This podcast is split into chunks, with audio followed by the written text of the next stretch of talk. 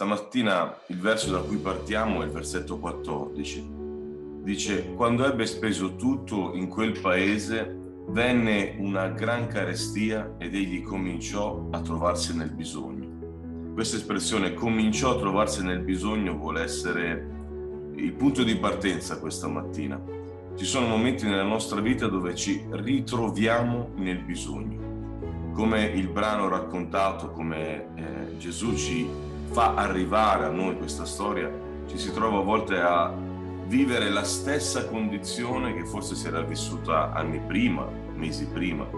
Ritrovarsi nel bisogno non è mai bello, fratelli e sorelle, non è mai dolce ritrovarsi in una condizione che magari avevamo abbandonato e quante volte abbiamo rivissuto esperienze che pensavamo superate e definitivamente allontanate dalla nostra vita. Pensiamo a tutte quelle volte che magari abbiamo superato un momento difficile, pensavamo che quello non si, sarebbe mai più ripresentato, invece no, arriva di nuovo. È ritrovarsi nel bisogno. Eh, quando arrivano momenti difficili si può sperimentare il nuovo bisogno che la nostra vita ha di Dio e della sua parola. A volte la condizione è raggiunta, magari abbiamo invece raggiunto, eh, la stabilità psicofisica, economica, affettiva, ci hanno aiutato a ritrovare quell'equilibrio, quell'equilibrio che avevamo tanto desiderato e tanto ricercato. Eppure, come abbiamo letto in questo brano, ci sono gli imprevisti nella vita, le situazioni difficili e le carestie arrivano e quando arrivano le carestie sono come un fuoco che va a colpire il materiale di cui siamo composti se siamo composti di oro, eh, allora veniamo purificati. Se siamo paglia, eh, veniamo bruciati. Ora, gli imprevisti arrivano nella vita, le circostanze. A volte sono proprio le nostre scelte sbagliate che diventano trampolini per ritrovarsi nelle situazioni spiacevoli e non desiderate. Ecco, come il figlio al prodigo, noi vogliamo questa mattina riflettere che potremmo essere in questo momento di nuovo nel bisogno, però il bisogno di cui vi parlo è quel bisogno spirituale, quel bisogno di risoluzione che nuovamente si è ripresentato nella nostra vita. E oggi vogliamo riflettere su come a volte l'assenza di Dio, il trascurare la preghiera, il trascurare la comunione con il Signore, insomma non essere dei tralci legati alla vita, nella nostra vita, ha determinato a volte gli effetti che la carestia produce nell'individuo che la vive. Eh, come vi dicevo, se quando arriva la prova noi siamo oro, allora la riusciamo a fronteggiare, ma se quando arriva la prova noi siamo paia, ne veniamo sopraffatti. Ecco, la carestia produce eh, nella nostra vita quello che a volte le nostre scelte, eh, anche quando escludiamo la parola di Dio, la guida di Dio, ci si trova a vivere che il problema non è la carestia, il problema è la carestia spirituale che viviamo, perché la carestia si presenterà spesso nella nostra vita, i momenti difficili si presenteranno nella nostra vita, ma quando qui leggiamo che si trovò nuovamente nel bisogno, ecco, vuole essere per noi questa mattina una riflessione su siamo nuovamente in carestia spirituale la carestia che è arrivata nella nostra vita ha fatto emergere le lacune spirituali che avevamo? Bene, io so che la scrittura ci dice che anche se si vive la carestia, Dio benedice all'interno della carestia. Isacco sperimentò la benedizione di Dio nella carestia. C'è scritto in Genesi 26, 12, Isacco seminò in quel paese e in quell'anno raccolse il centuplo. Il Signore lo benedisse. Stiamo parlando di momenti difficili dove eh, una carestia colpì il, la zona territoriale dove Isacco viveva e quell'anno però il Signore lo guidò e in quell'anno Isacco raccolse il centuplo. Le benedizioni però, fratelli, che riceviamo, sorelle, non devono influenzare negativamente la nostra relazione con Dio. A volte quando tutto va bene, si molla con il Signore quando tutto va bene si riduce il tempo in preghiera, quando tutto va bene si rischia di ritenersi autosufficienti nel cammino della fede e questa è una pericolosa illusione. Quando avevamo pastura, scrive Osea, si saziavano. Quando erano sazi, il loro cuore si inorgogliva, perciò mi dimenticarono. Ecco, il Signore attraverso il profeta Osea richiama il popolo dicendo quando ah, non avevate quello che dovevate avere, io vi ho saziato. E poi quando siete diventati sazi, il vostro cuore si è inorgoglito e mi avete dimenticato. Ecco perché a volte ci ritroviamo nel bisogno. Ci ritroviamo nel bisogno perché il nostro Padre Celeste nella sua bontà ha esteso la sua grazia nella nostra vita e noi, nella nostra, ahimè, lacuna che la nostra natura ci attribuisce, noi decidiamo di andare con i nostri piedi e ci troviamo di nuovo nella, nel bisogno. Ora, nella condizione, fratello, sorella, in cui ci siamo ritrovati questa mattina, vogliamo gridare al nostro Dio ed essere liberati. Anche Giona, che era un, un ottimo credente, un buon servo di Dio, quando si trovò in difficoltà perché si era allontanato dal Signore e proprio perché si era allontanato dal Signore si era ritrovato nel bisogno.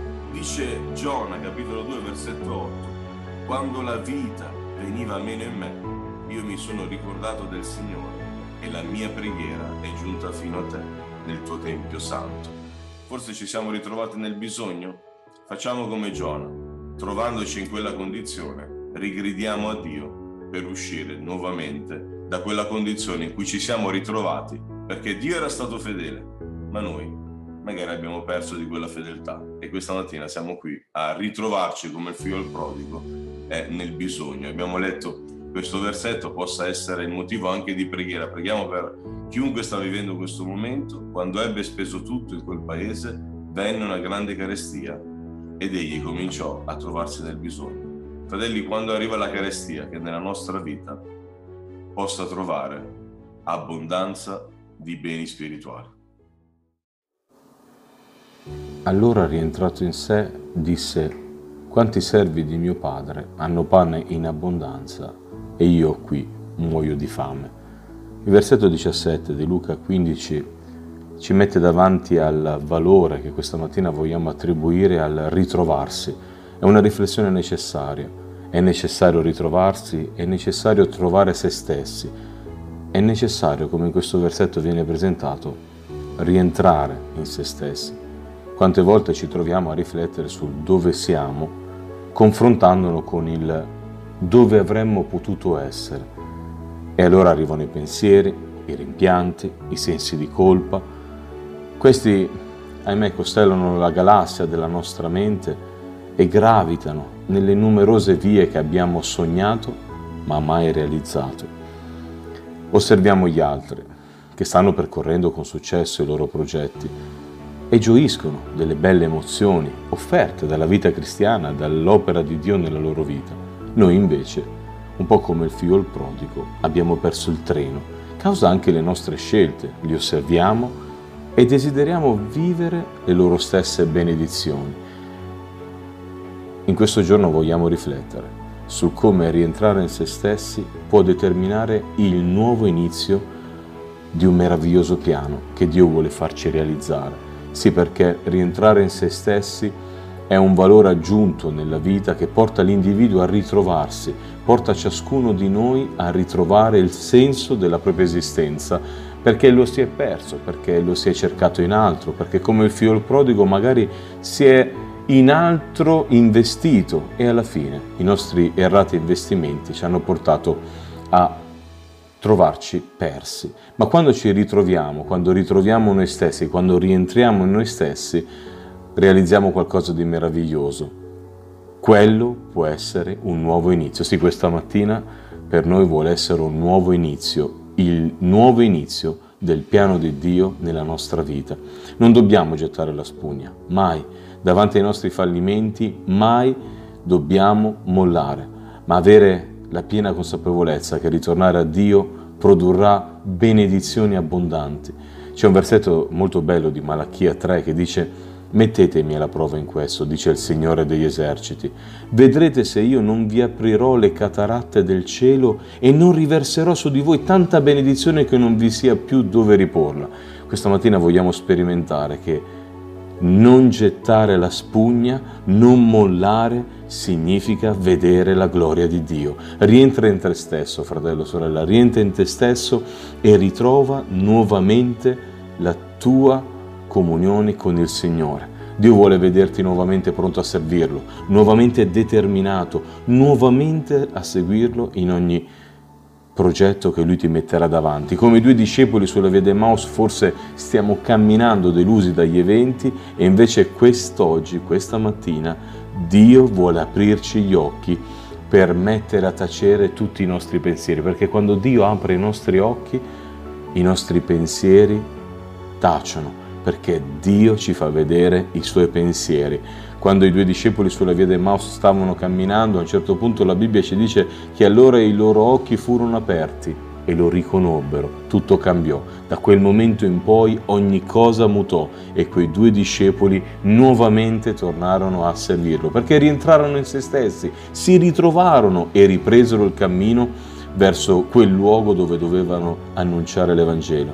Oggi, oggi è il giorno per rientrare in se stessi e considerare che la nostra preghiera deve imitare, riprodurre, eguagliare quella del salmista, che al Salmo 27 recitava così, Signore, una cosa ho chiesto, e quella ricerco, abitare nella casa del Signore tutti i giorni della mia vita, per contemplare la bellezza del Signore e meditare nel suo Tempio. Questa mattina forse ti sei trovato in un luogo in cui non volevi trovarti. Bene, rientriamo in noi stessi, ritroviamoci e ricerchiamo quel luogo meraviglioso, la casa del Signore, dove abitare, rimanere per contemplare la sua bellezza, meditare nel suo Tempio e realizzare i meravigliosi progetti e le meravigliose benedizioni che Dio ha preparato per te. Non rimpiangere nulla, non osservare gli altri invidiandoli, come faceva il figlio prodigo, quanti servi di mio padre hanno pane in abbondanza e io qui muoio di fame. Oggi è il giorno in cui devi rialzarti, rientrare in te stesso e tornare a Cristo Gesù e vedrai la gloria di Dio nella tua vita e vedrai che il tuo oggi sarà cambiato e trasformato dal Signore, che è colui che può trasformare il deserto in fonti di acqua. Dio ti benedica, rientra in te stesso, ritrovati, ritrova Gesù e vedrai la gloria di Dio in ogni tuo passo. Dio ti benedica. In Luca 15, versetto 24, è scritto questo mio figlio era morto ed è tornato in vita, era perduto ed è stato ritrovato. È una considerazione che questo brano ci mette davanti che stamattina dobbiamo considerare perché la descrizione fatta porta ad allarmare il lettore perché quando dichiara che il figlio era morto riesce a manifestare in tutta la sua espressione la reale condizione che si era trovato a vivere il figlio il prodigo. Era perduto ed è stato ritrovato una considerazione sì allarmante, ma l'espressione che abbiamo letta descrive la pericolosità dell'esperienza vissuta dal protagonista. Era morto. Non usa mezzi termini lo scrittore del Vangelo. Nel riportare le parole di Gesù, la condizione vissuta dal figlio non doveva lasciare dubbi riguardo alla pericolosità che quella esperienza vissuta aveva significato per quell'individuo. Era morto era perduto, non viene usato un mezzo termine, non viene usata una descrizione dolce, viene dato subito il messaggio che deve giungere al nostro cuore. Quando scegliamo di andare lontani dalla volontà di Dio, quella condizione trovata non ha nessun tipo di descrizione simile alla vita. Era morto. Quella scelta comportò conseguenze che non potevano essere sottovalutate il cammino intrapreso senza la guida di Dio segnò indelebilmente la vita di quest'uomo che guardandosi alle spalle non avrebbe mai dovuto minimizzare il suo vissuto. Ecco perché nella descrizione arriva come un macigno quella dichiarazione. Era morto, era perduto. Niente da sottovalutare, niente da minimizzare, niente da guardare dicendo è stata una sbandata. No, quella scelta di andare in opposto al piano di Dio, al progetto di Dio per la sua vita, avrebbe significato la lontananza da quel progetto glorioso che invece aveva lasciato, ma che adesso poteva rivivere, ma non doveva dimenticarselo. E la dichiarazione aggiunse ai servi, giunse alla sua vita, era morto. In questo giorno vogliamo riflettere sul come a volte sottovalutiamo il vivere contrariamente alla volontà di Dio. Utilizziamo la parola peccato, utilizziamo la parola sviamento, non attribuendo a tale parola il profondo significato che gli deve essere attribuito. È vivere contrariamente a quello che Dio invece ha pianificato per la nostra vita. Riteniamo le nostre gite spirituali momenti di libertà dagli impegni e della nostra consacrazione. Mi sono preso un momento di pausa. A volte le nostre leggerezze le consideriamo svaghi dalle responsabilità cristiane. Le nostre cadute come giustificate reazioni ai eventi e momenti di prova, ma la parola di Dio è chiara non dichiara c'è stato un momento di sbandamento, non di svago o di libertà voluta, era morto, era morto. Vogliamo comprendere che liberati dal peccato siamo stati fatti servi di Dio e quindi abbiamo come frutto la nostra santificazione e come fine la vita eterna. Paolo scrivendo a Romani al capitolo 6, 22 dice proprio questo e noi da qui dobbiamo partire. Non vogliamo vivere di ricordi spirituali, come fece il figlio prodigo che doveva andare a ricordarsi come si stava bene quando stava facendo la volontà di Dio e come i servi di suo padre facendo la volontà di Dio stavano bene. Ma ogni giorno, ogni giorno vogliamo realizzare la presenza di Dio nella nostra vita. In Ebrei 12:14 c'è scritto impegnatevi a cercare la pace con tutti e la santificazione senza la quale nessuno vedrà il Signore. Ora, la ripresa comunione con Dio, quello che è successo per il figlio prodigo, l'arrivo eh, in, nella casa del Padre, la ripresa comunione con Dio, questa mattina segnerà l'inizio di una nuova vita che ogni individuo, ogni persona, ogni credente dovrà riconoscere come realmente accaduta, è tornato in vita. Questo non deve essere un dubbio, a volte le riprese spirituali eh, stentano a emergere, invece no, il brano ci mette davanti al fatto che quando il figlio prodigo rincontra il padre, il padre dichiara è tornato in vita. La descrizione che Dio trasmette in questo momento è legata al rapporto ritrovato con il proprio figlio. Quando noi riprendiamo il rapporto con il nostro Dio, si può dire con chiarezza, era perduto ed è stato ritrovato. Dio ci sta aspettando. Come il padre nella parabola del figlio il prodigo osservava l'orizzonte nell'attesa di quel figlio, così il nostro Signore osserva l'orizzonte nell'attesa che la nostra vita riprenda la strada che conduce alla sua presenza, alla consacrazione, al servizio, alla santificazione. Questo porterà alla meravigliosa dichiarazione di Dio, era perduto ed è stato ritrovato. Possa oggi il nostro orecchio udire questa voce, se forse stiamo vivendo contrariamente alla volontà di Dio. Eri perduto, ma sei stato ritrovato. Hai preso una strada che non dovevi prendere, ma adesso sei tornato alla casa del Padre. Eri morto, ma sei tornato in vita. Dio ti benedica. In Luca 15, 22 leggiamo, ma il padre disse ai suoi servi, presto, portate qui la veste più bella e rivestitelo. Un messaggio che sentì il figlio prodigo una volta rientrato a casa, dopo aver chiesto perdono al padre per le scelte fatte, sentì rivolgere alle sue orecchie uno dei messaggi più belli che questa mattina vogliamo analizzare all'interno di questo meraviglioso racconto. Nella parola presto, portate qui la veste più bella e rivestitelo, è racchiuso in tutta la sua espressione il perdono incondizionato che il padre estende verso il figlio, che rientrato in sé ritorna alla casa chiedendo perdono e quel perdono è subito donato senza esitazioni. Un perdono che questa mattina deve farci riflettere su come il nostro Padre Celeste ha desiderio di perdonarci in modo incondizionato. I vestiti indossati mandavano un messaggio chiaro a chiunque lo vedesse. Aveva perso la sua dignità, aveva perso la sua appartenenza, la sua posizione. In questo caso gli abiti comunicavano le conseguenze delle sue decisioni, ma non potevano essere ritenuti adeguati per descrivere la sua condizione spirituale.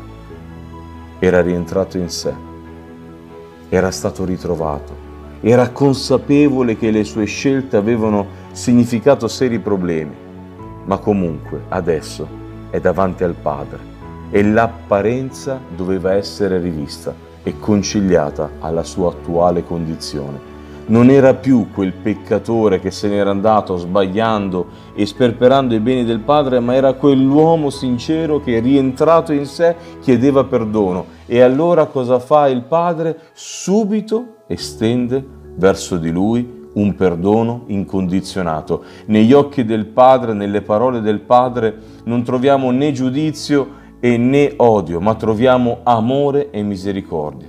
In questo giorno vogliamo riflettere su come sia necessario rivestirsi, senza vivere nel rimpianto, senza vivere nel senso di colpa, nella delusione per gli errori fatti nel passato. Rimanere schiavi della vergogna non ci permetterà di realizzare la ricchezza della grazia e del perdono che Dio estende a tutti i suoi figli dopo ogni caduta riconosciuta e abbandonata. C'è un meraviglioso versetto in Proverbi 28:13 che recita così, chi copre le sue colpe non prospererà, ma chi le confessa e le abbandona otterrà misericordia. Questo è quello che stamattina deve essere per ciascuno di noi chiaro. Dio vuole rivestirci, non vuole lasciarci nei vestiti che segnano le nostre cadute, nei vestiti che descrivono le nostre colpe, nei vestiti che raccontano le nostre più recondite situazioni. Quei vestiti devono essere cambiati. Nulla deve diventare oggetto di osservazione, ma tutto deve diventare oggetto di perdono.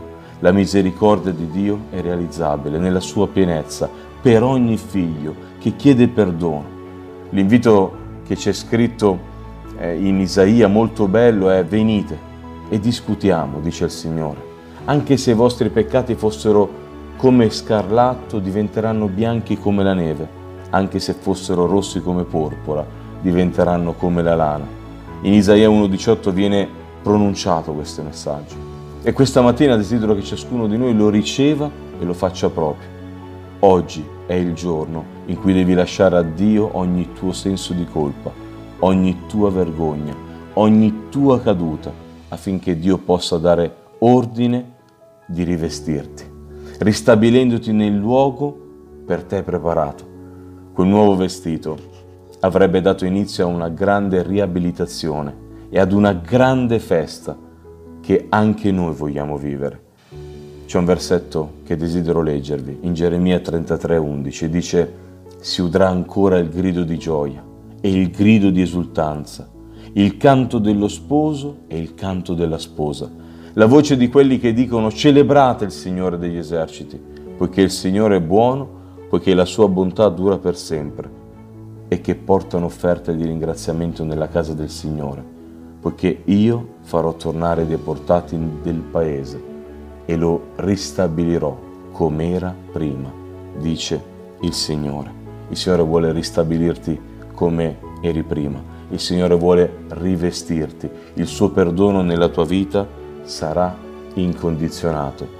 Dio vuole perdonarti, Dio vuole riabilitarti, Dio vuole rivestirti.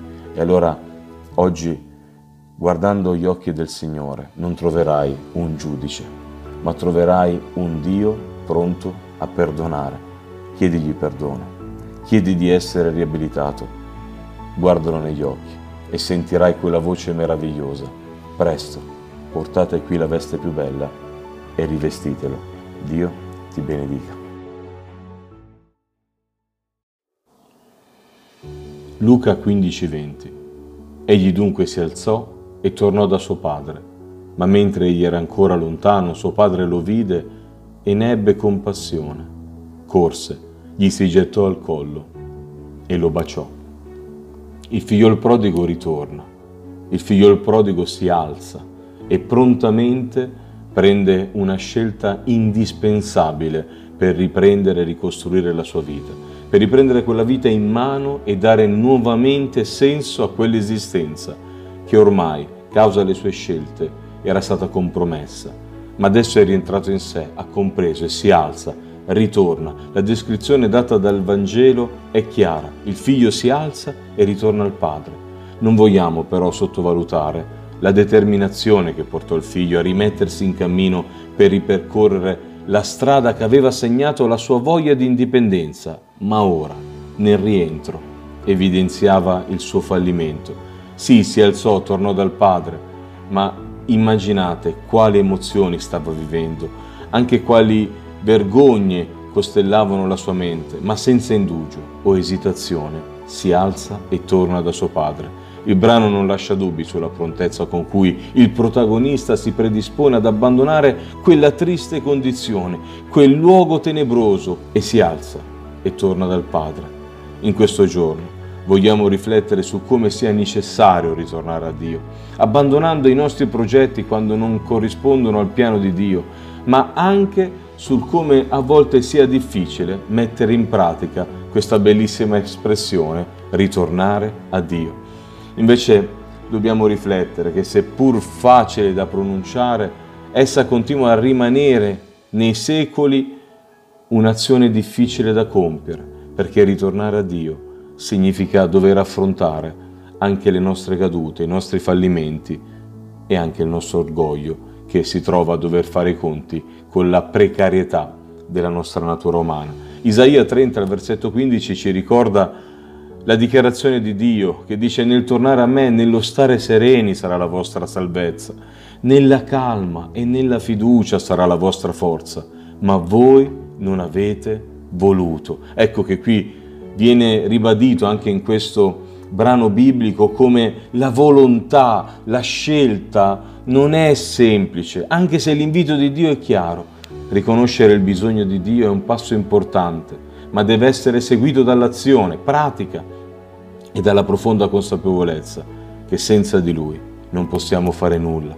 Quindi vogliamo mettere in pratica il versetto di Isaia 31:6. Tornate a colui dal quale vi siete così profondamente allontanati, o figli di Israele. Non rimandare la tua scelta indispensabile di ritornare al Signore e non pensare che ormai sia troppo tardi per riprendere quel cammino che hai abbandonato perché non di meno, anche adesso, dice il Signore, tornate a me con tutto il vostro cuore. È un versetto molto bello di Gioele, capitolo 2, versetto 12. Non di meno, anche adesso, non importa in che condizione ti trovi, non importa in che luogo sei, alzati oggi, alzati e ritorna al Signore. Quando il figlio inizia il suo cammino, realizza che l'incontro con il Padre sarà più emozionante di quanto pensato perché mentre sta tornando dal Padre, ecco che lo vede correre verso di lui. C'è un versetto in Zaccaria 1.3 che dice così parla il Signore degli eserciti. Tornate a me, dice il Signore degli eserciti, e io tornerò a voi, dice il Signore degli eserciti. Questa mattina alzati, ritorna al Signore vedrai qualcosa di meraviglioso. Come il figlio ti emozionerai nel vedere il Padre correre verso di te, ritornare a Dio è l'unico modo per poter guarire da tutte le ferite subite e prodotte dall'essere stati lontani da Dio. Quante cadute, quante cicatrici abbiamo. Ma vogliamo rispondere all'invito che Osea, capitolo 6, versetto 1, fa al popolo. Venite, torniamo al Signore, perché Egli ha strappato, ma ci guarirà, ha percosso, ma ci fascerà. La reazione del Padre faciliterà il ritorno del figlio, che vedendolo da lontano correre verso di lui, nascerà quella certezza che il Padre lo ha già perdonato e questo lo porterà a continuare il cammino. Tu che stai ascoltando questa meditazione, non fermarti, se stai tornando a Dio e forse qualche cosa dentro di te ti ha detto fermati, chissà cosa ti dirà, chissà cosa farà. Metti a tacere queste voci, perché questo brano ci parla di un padre che è pronto a correre verso di te. Dice un versetto di lamentazione, capitolo 5, versetto 21. Facci tornare a te, o oh Signore, e noi torneremo. Ridonaci dei giorni come quelli di un tempo. Bene, ritorna alla casa del Padre e rivivrai i giorni di prima. Rivivrai quei giorni benedetti di chi, una volta perdonato dal Signore, riceve la ricchezza della grazia nella sua vita. Dio ti benedica e possa questa mattina ridonarti dei giorni come quelli di un tempo. Luca 15:12 Il più giovane di loro disse al padre, Padre dammi la parte dei beni che mi spetta. Ed egli divise fra loro i beni. In questo versetto ci viene descritta la parte più bella che inizialmente caratterizzò la vita del figlio prodigo, la parte in cui lui chiese al padre di dargli la parte dei beni che gli spettava. E il padre senza esitazione gliela dona, il padre è lì pronto e quel dono arriva in maniera incondizionata e permette al figlio di diventare amministratore dell'eredità ricevuta. Il brano ci porta a considerare che ogni richiesta che facciamo a Dio trova il suo esaudimento, portando nella nostra esistenza il necessario per vivere nell'abbondanza. Ma come amministratori di quello che abbiamo, dobbiamo determinare positivamente o negativamente il nostro futuro. Questo sarà a nostra discrezione, come il figlio prodigo sperperò quello che gli venne donato, noi non vogliamo fare lo stesso errore, ma anzi vogliamo imparare dai suoi errori per non commetterli a nostra volta. In questo giorno vogliamo riflettere sui doni di Dio estesi alla nostra persona. Pensiamo a come abbiamo ricevuto da Dio la vita, il tempo, i talenti, la famiglia, i beni materiali. E cosa di gran lunga più prezioso? Abbiamo ricevuto il dono di Dio, la vita eterna in Cristo Gesù. Questi doni danno a ciascuno di noi la possibilità di condividerli con gli altri, ma il come li condividiamo segnerà la nostra somiglianza o differenza dal figlio prodigo. C'è un versetto molto bello che Pietro ci lascia nella sua prima epistola, capitolo 4, al versetto 10, che dice così come buoni amministratori della svariata grazia di Dio, ciascuno, secondo il dono che ha ricevuto, lo metta a servizio degli altri non dobbiamo sottovalutare il dono ricevuto e nemmeno screditare la ricchezza della grazia concessa a ciascuno di noi. Perciò, ricevendo un regno che non può essere scosso, siamo riconoscenti e offriamo a Dio un culto gradito con riverenza e timore. E questo è l'invito che farà lo scrittore agli ebrei al capitolo 12 e al versetto 28, perché ogni uomo, ogni donna dovrà ricevere quel dono meraviglioso e questo regno che ci è stato dato non verrà scosso e quindi dobbiamo essere riconoscenti, ma dobbiamo anche essere attenti, quindi offrendo a Dio la nostra vita con riverenza e timore. Sono numerosi i beni di cui siamo amministratori. Ogni giorno abbiamo la responsabilità di come utilizziamo il nostro tempo. In ogni momento abbiamo la responsabilità anche della cura del nostro corpo che ci è stato offerto per vivere con diligenza ogni istante del nostro pellegrinaggio. Paolo scrivendo ai Corinzi a capitolo 6, versetto 19 della prima epistola dirà non sapete che il vostro corpo è il Tempio dello Spirito Santo che è in voi e che avete ricevuto da Dio? Quindi non appartenete a voi stessi. Ecco, questo ricordo porterà naturalmente l'attenzione dell'Apostolo nella vita di ciascuno degli uditori di questo messaggio, perché a volte ce lo dimentichiamo che siamo solo amministratori, a volte ci dimentichiamo che quell'eredità ci è stata donata, ma adesso l'abbiamo fra le nostre mani, a volte ci dimentichiamo che come figlio il prodigo abbiamo chiesto a Dio e Dio è stato fedele, abbiamo gridato per avere delle promesse e Dio ce l'ha donata, abbiamo chiesto la salvezza, abbiamo chiesto il battesimo nello Spirito Santo, abbiamo chiesto doni e Dio è stato fedele. E noi siamo riusciti ad amministrare bene questi doni? Quanto è importante che oggi doniamo al dono di Dio la giusta attenzione che merita. Quanto la sua grazia è stata buona con noi. e quanto dobbiamo essere riconoscenti a Dio. Perché Pietro scrivendo al capitolo 1, al versetto 3 della sua seconda epistola dirà la sua potenza divina ci ha donato tutto ciò che riguarda la vita e la pietà mediante la conoscenza di colui che ci ha chiamati con la propria gloria e virtù. Fratelli, abbiamo conosciuto il Signore. Questo ha stravolto la nostra esistenza e noi dobbiamo riflettere questa mattina. Quel dono che ci è stato fatto, quei doni che ci sono stati fatti, adesso sono nelle nostre mani. E come li stiamo amministrando? Che tipo di valore gli stiamo attribuendo? Forse li stiamo sperperando? Forse quella salvezza ricevuta oggi non ha più quell'efficacia. Quel battesimo nello Spirito Santo ha perso la sua vitalità. Quei doni, quella famiglia è da noi trascurata, quei beni materiali sperperati. Riflettiamo sulla generosità di Dio questa mattina, ma poniamo anche grande attenzione ad ogni benedizione ricevuta per ringraziare Dio per i suoi doni. Paolo scrivendo ai Corinzi nella sua seconda epistola, al capitolo 9, versetto 15, dirà ringraziato sia Dio per il suo dono ineffabile. Fratelli, sorelle, abbiamo ricevuto fra le mani una meravigliosa eredità. Non la sperperiamo. Oggi è il giorno in cui dobbiamo riflettere. Abbiamo ricevuto tanto. Non sperperiamo l'eredità ricevuta, ma oggi, con attenzione, viviamo ogni istante e ogni dono ricevuto come amministratori della svariata grazia di Dio. Dio ci benedica. Luca 15, 21 Non sono più degno di essere chiamato tuo figlio. È il messaggio che il figlio il prodigo estende al padre, lo guarda negli occhi e comprende che non è più degno di essere chiamato figlio.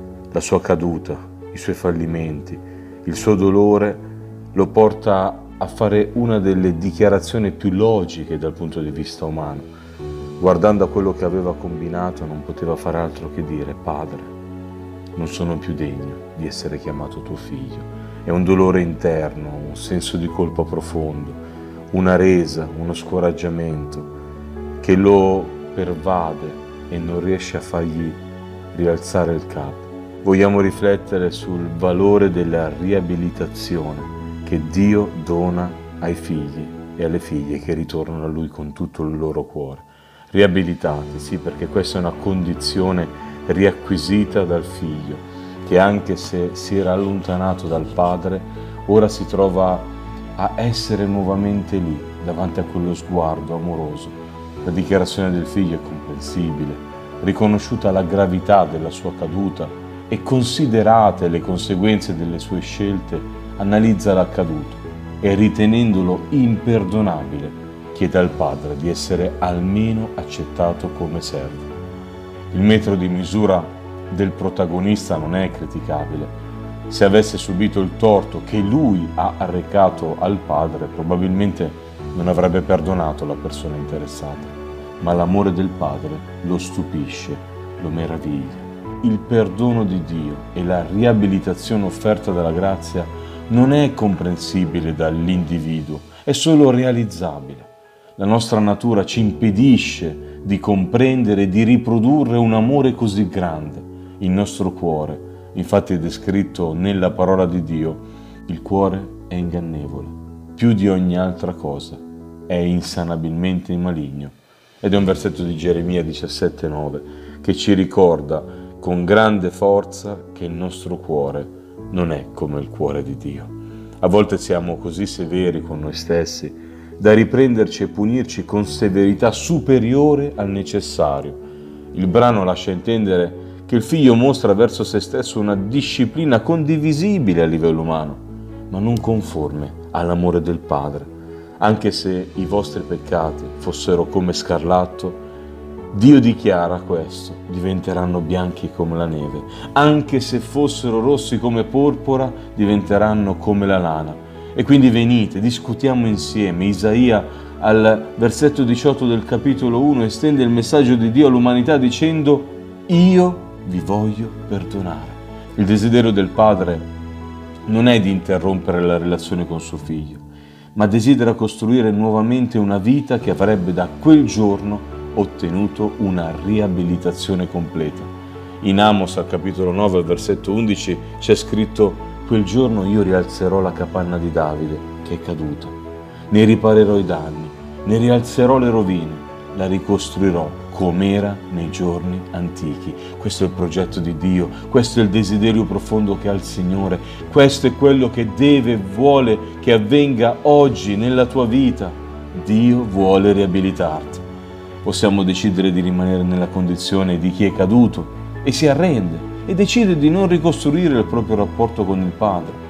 Ma oggi vogliamo dichiarare al nostro nemico che forse sta gioendo per la nostra caduta forse anche a te stesso che ti stai per arrendere. Vogliamo dichiarare le parole che il profeta Michea scriverà al versetto 8 del capitolo 7. Non ti rallegrare per me, o mia nemica, se sono caduta, mi rialzerò. Se sto seduta nelle tenebre, il Signore è la mia luce.